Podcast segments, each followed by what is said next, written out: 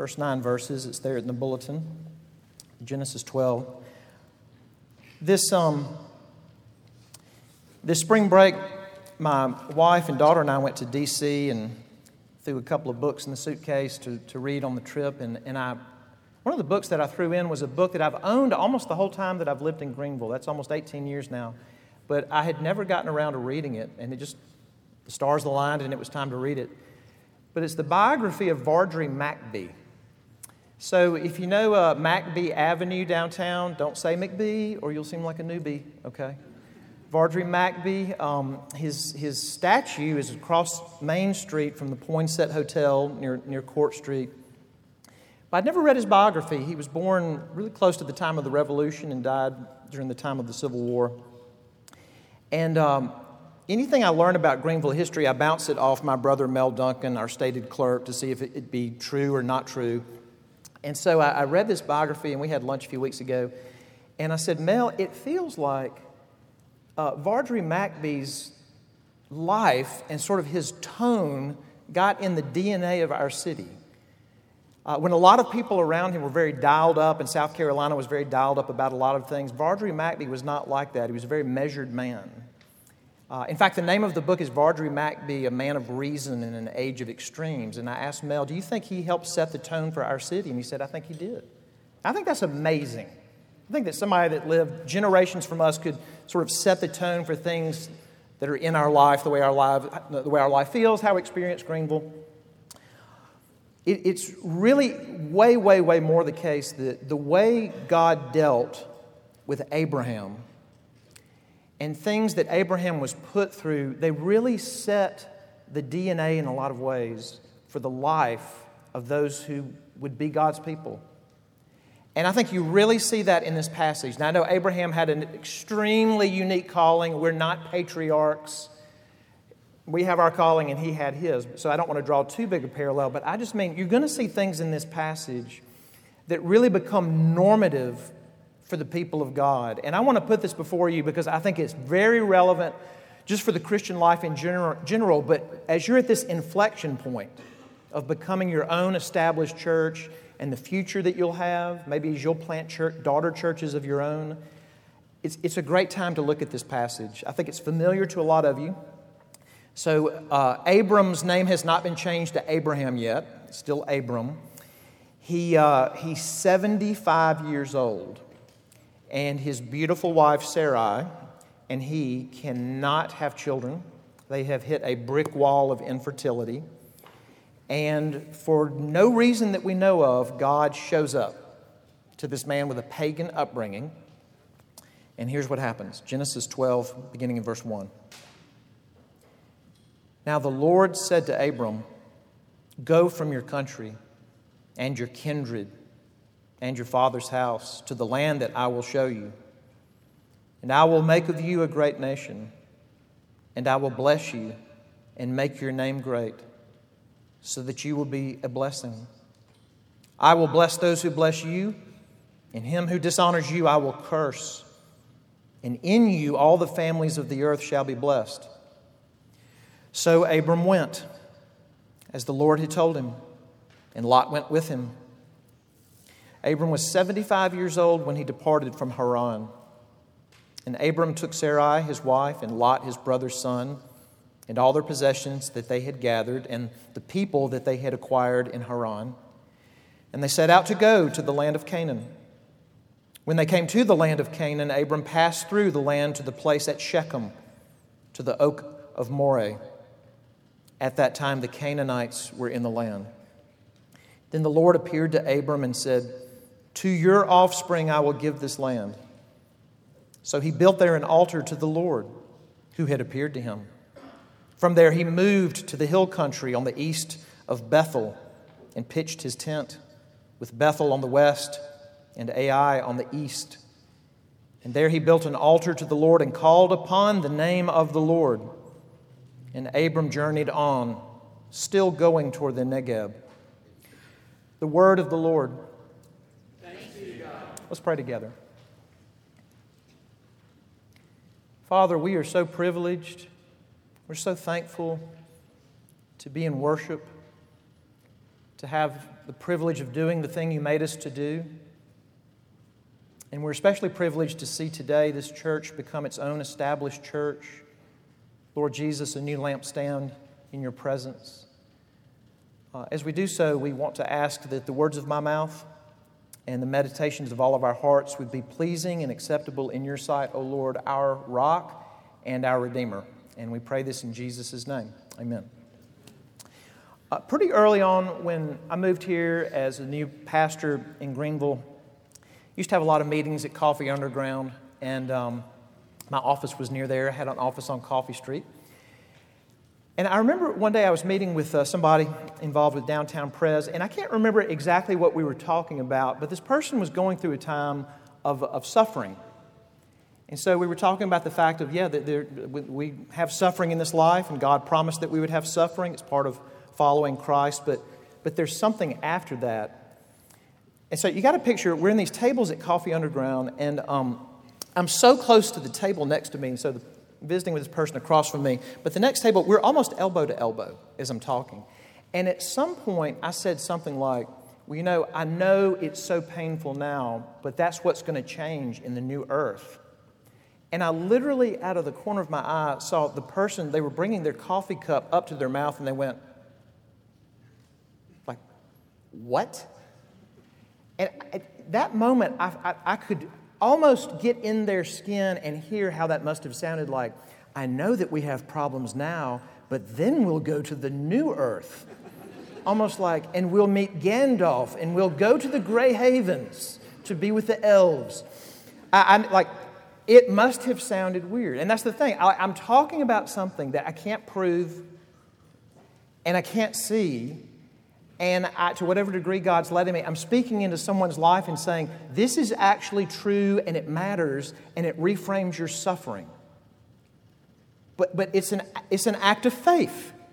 You know, and for all the Bible words that aren't defined, faith, thankfully, is defined. Faith is the assurance of things, what? Hoped for. And then here's the doozy, and the conviction of things, what? Not seen.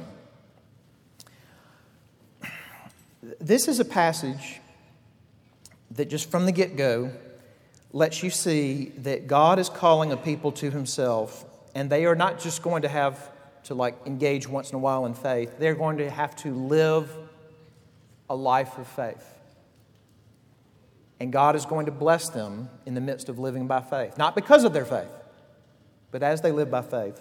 So I want to look at a couple of things here briefly. Um, I want to think in terms of blessing, because God talks about blessing Abram. I want to think about how what, what the blesser says when the blesser speaks. So the blesser speaks and the blessed responds. Okay, so the blesser speaks and the blessed responds. Uh, we're just diving in. We're just kind of, you know, opening our bulletins and reading Genesis twelve. It's hard to appreciate how long it's been since anyone has heard God's voice in this way. Here's what one Jewish commentator said named uh, Nahum Sarna, and this, I would agree. He says, the divine silence that persisted for ten generations. Now think how long that is. The divine silence that persisted for ten generations is shattered. The voice that first set creation in motion and that when last heard by man brought a message of hope and blessing to the race resounds once more. And what he's saying is, we really haven't had an account of God speaking into people's lives like this since Noah. And now to a man with a pagan upbringing who didn't grow up going to vacation Bible school, didn't go to Sunday school, God burst into his life and he and he speaks. What does he speak? What does he say? And I want to think about a couple of things. He speaks about the future, and he thinks about the pre- and he speaks about the present. Um, look at the look at the recurrence of "I will." Now, when when people talk about what it is that God um, promises to Abraham, they'll list it differently, they'll divide it differently. But I'm just going to mention two of the biggies. Number one, I'm going to give you all these descendants. Yeah, not just people will come from you; nations will come from you, cultures will come from you. You'll have so many descendants, it'll be like trying to count the stars in the sky or the sand on the shore. And he sang this to an elderly man whose wife can't get pregnant. Okay, so that's the first one. I will do that in the future. The other is, I will give you land. I'm going to give you the land of the Canaanites. I will give you descendants more than you can imagine. You want a child so bad right now, you're not going to believe how many descendants you have. I'm going to give you land that you can't dream of. I will do that in the future. By the way, when I I think for a lot of my life, when I thought of God saying, I'm going to give you this land, I almost pictured it, not God holding Abraham like Lion King, but almost just like Lion King, like one day all this will be yours. Just more like God saying, okay, look, Canaan, one day, Abram, all this will be yours. And he's just looking out on pastures and rolling hills. That's not right. Because the promised land is inhabited by the Canaanites. And the Canaanites don't want to be displaced. So he's saying that land inhabited by people that don't want you to displace them, it'll be yours. I will do that. What about the present? Well, in the present, God speaks differently. Verse one, go. I will give you descendants. I will give you land. Your cup's going to, if I may put it this way, your cup will runneth over. But for now, in the present, go from your country and from your kindred, and to your father's hand, uh, to your father's house, uh, and from your father's house to the land that I will show you. At seventy-five, and that thing about go to the land and I'll I'll show you when you get there. To me, that's the worst part. It would be like if you had a personal trainer. It'd be, it, it's the difference between a personal trainer saying, "Okay, I'm going to have you do burpees." If you don't know what burpees are, that's a, a terrible exercise that was invented by unbalanced people for their own amusement. But it's the difference between a trainer saying, okay, I want you to do burpees for time for sixty seconds versus a trainer saying, do burpees and I'll tell you when to stop. Uh, bad trainer. I don't want the second. I need, I need definition and constraints. Go to the land that I'll show you. I want you to think about this. Our present cravings are God's future gifts. Let me say that again. Our, our present cravings are God's future gifts. And here's what I mean by that. What do we deeply crave as human beings? And I mean, like, it's so personal that sometimes we'll just give it other names. We won't really say what we want. But if we really said what we really want, what might we say? I want an immortal body. I, I don't mean I want to look like a model. I mean, I want to shine and pulse with life. I don't ever want to get cancer. And I don't want to deteriorate. And I never want to have Alzheimer's. And I don't want to die. So I want an immortal body. I want wealth. I want to never worry about not having enough means. I want bliss. I want unending bliss, and I don't want to do that thing where I'm waiting for the shoe to drop when I get happy. I want bliss that doesn't stop. I want my loved ones to be there. I also don't want to have to live by faith. I want to see it all. If we were honest, that's what we really crave. And here, here's the thing, and I'll get to this a little bit more in a second. Those are the very things that God promises in the future of His people. But He says, for now, you're not going to see any of that. What I'm calling you to do right now as I speak into your life is to go and to trust me. And it's painful. Uh, it's painful when your body doesn't work out, or your money doesn't work out, or your loved one's hurt, or the shoe does drop. And again, sometimes we don't say this out loud, but this thing that wells up in our hearts is, God, I thought you cared. And, and if we were honest, what we mean by God, I thought you'd care is, God, I thought you'd give me the thing that I want right now. I thought you'd give us the desires of our heart. But what we're really saying is, I thought you'd give me the desires of my heart right now.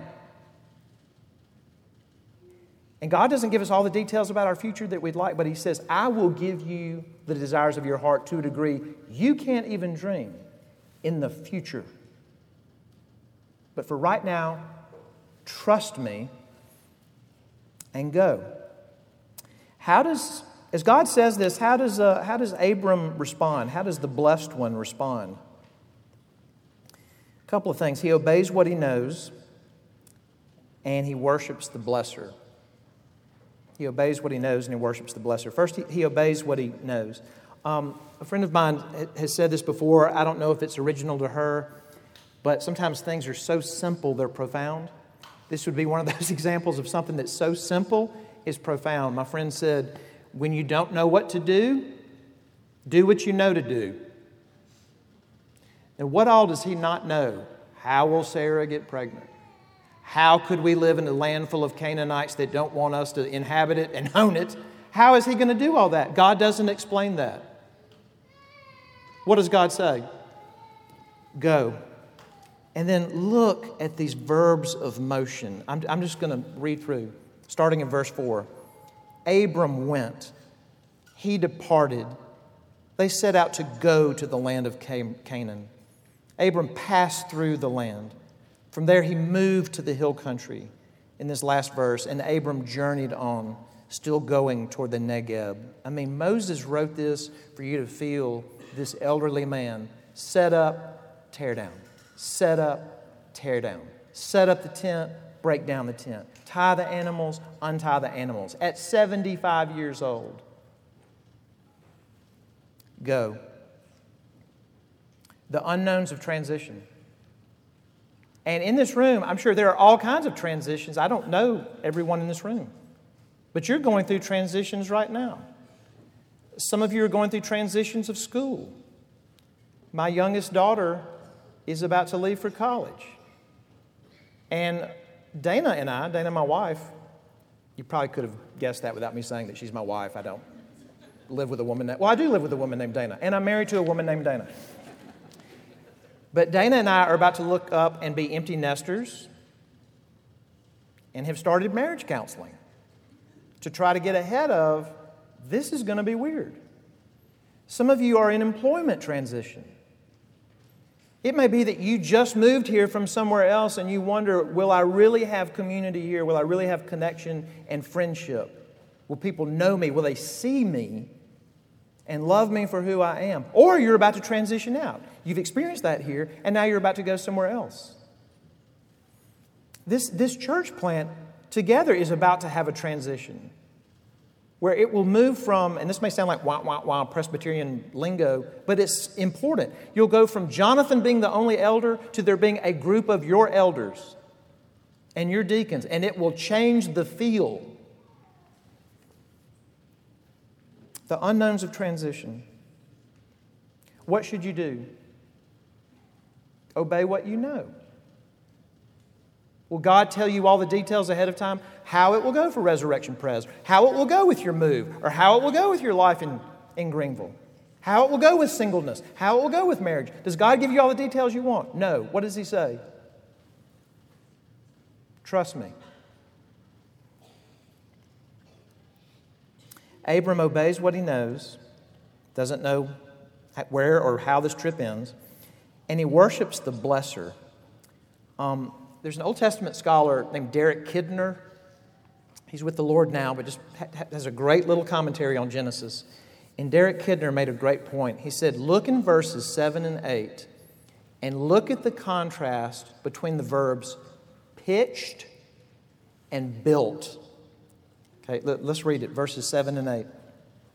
Then the Lord appeared to Abram, so he, Abram sees him, and the Lord said, to your offspring I will give this land.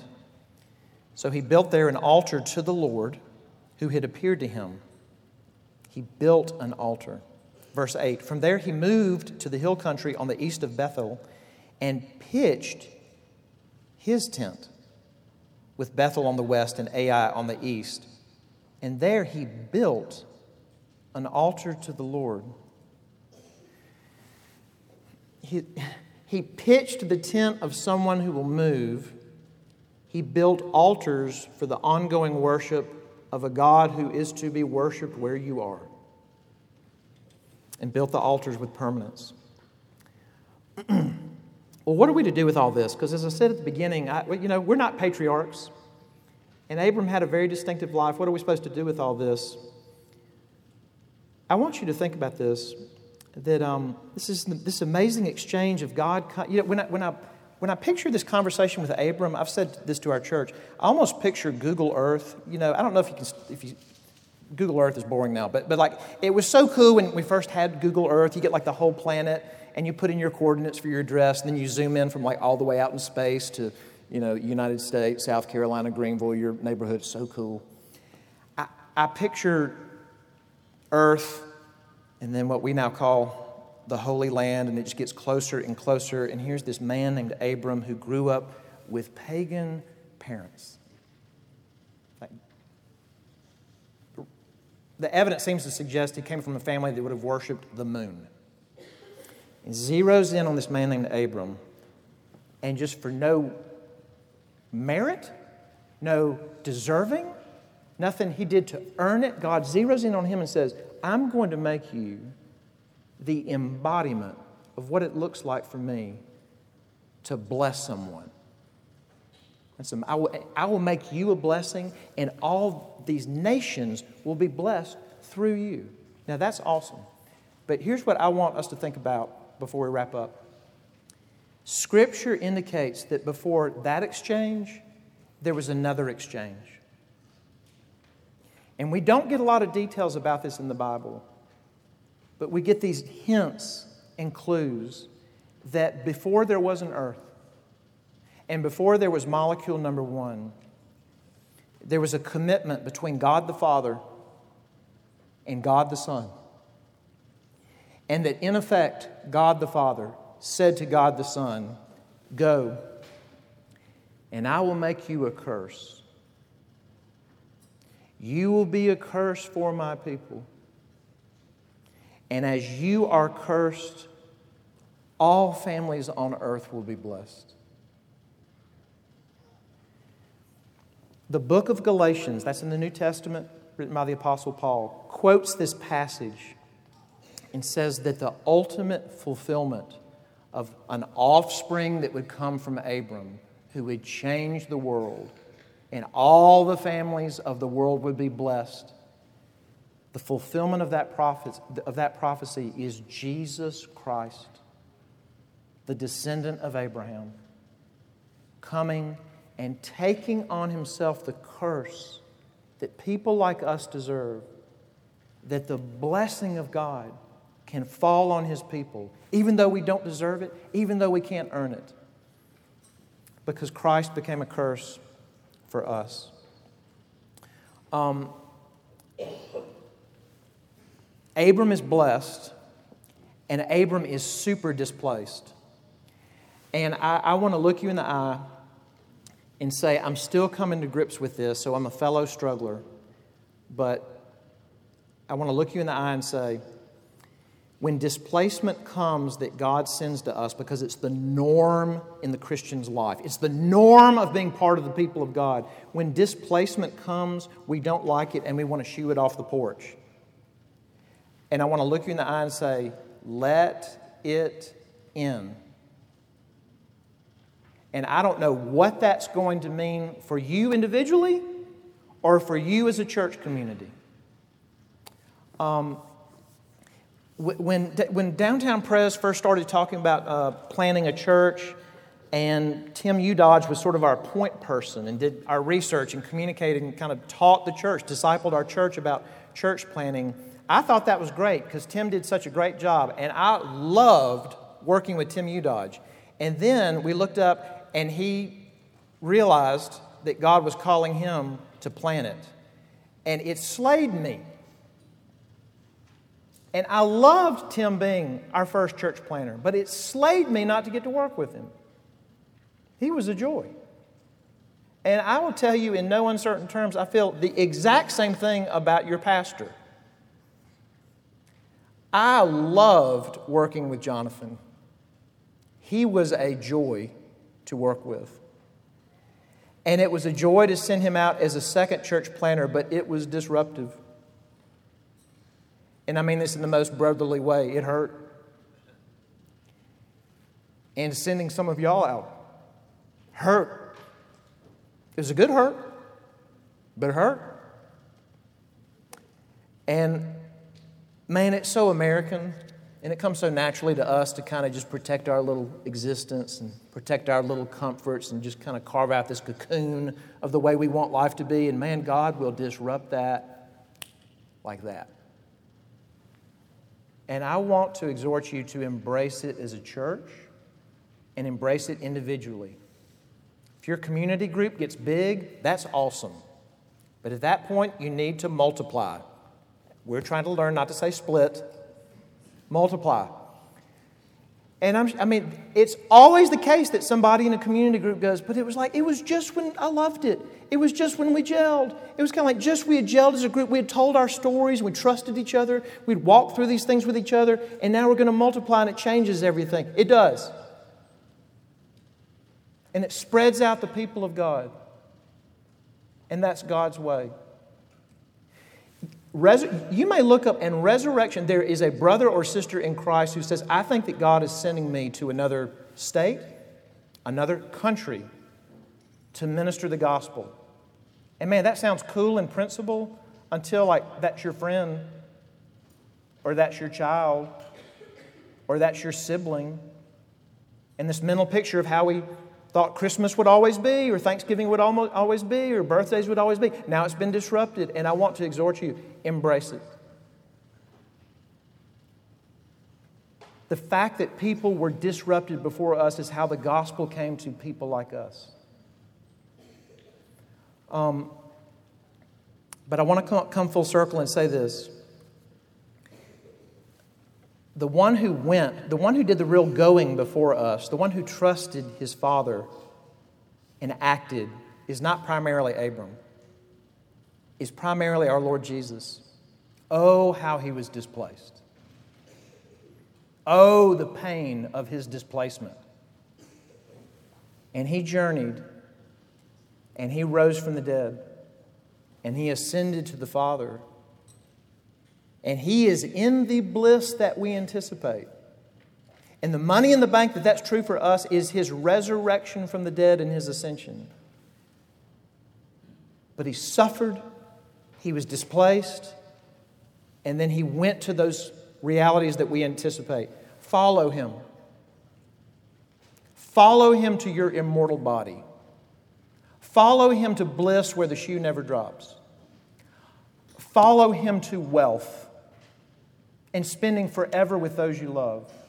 But the way is through painful disruption. And as God brings that into your life individually and into the life corporately of Resurrection Pres, he is loving you. And the kingdom is coming. Amen. Let me pray for us.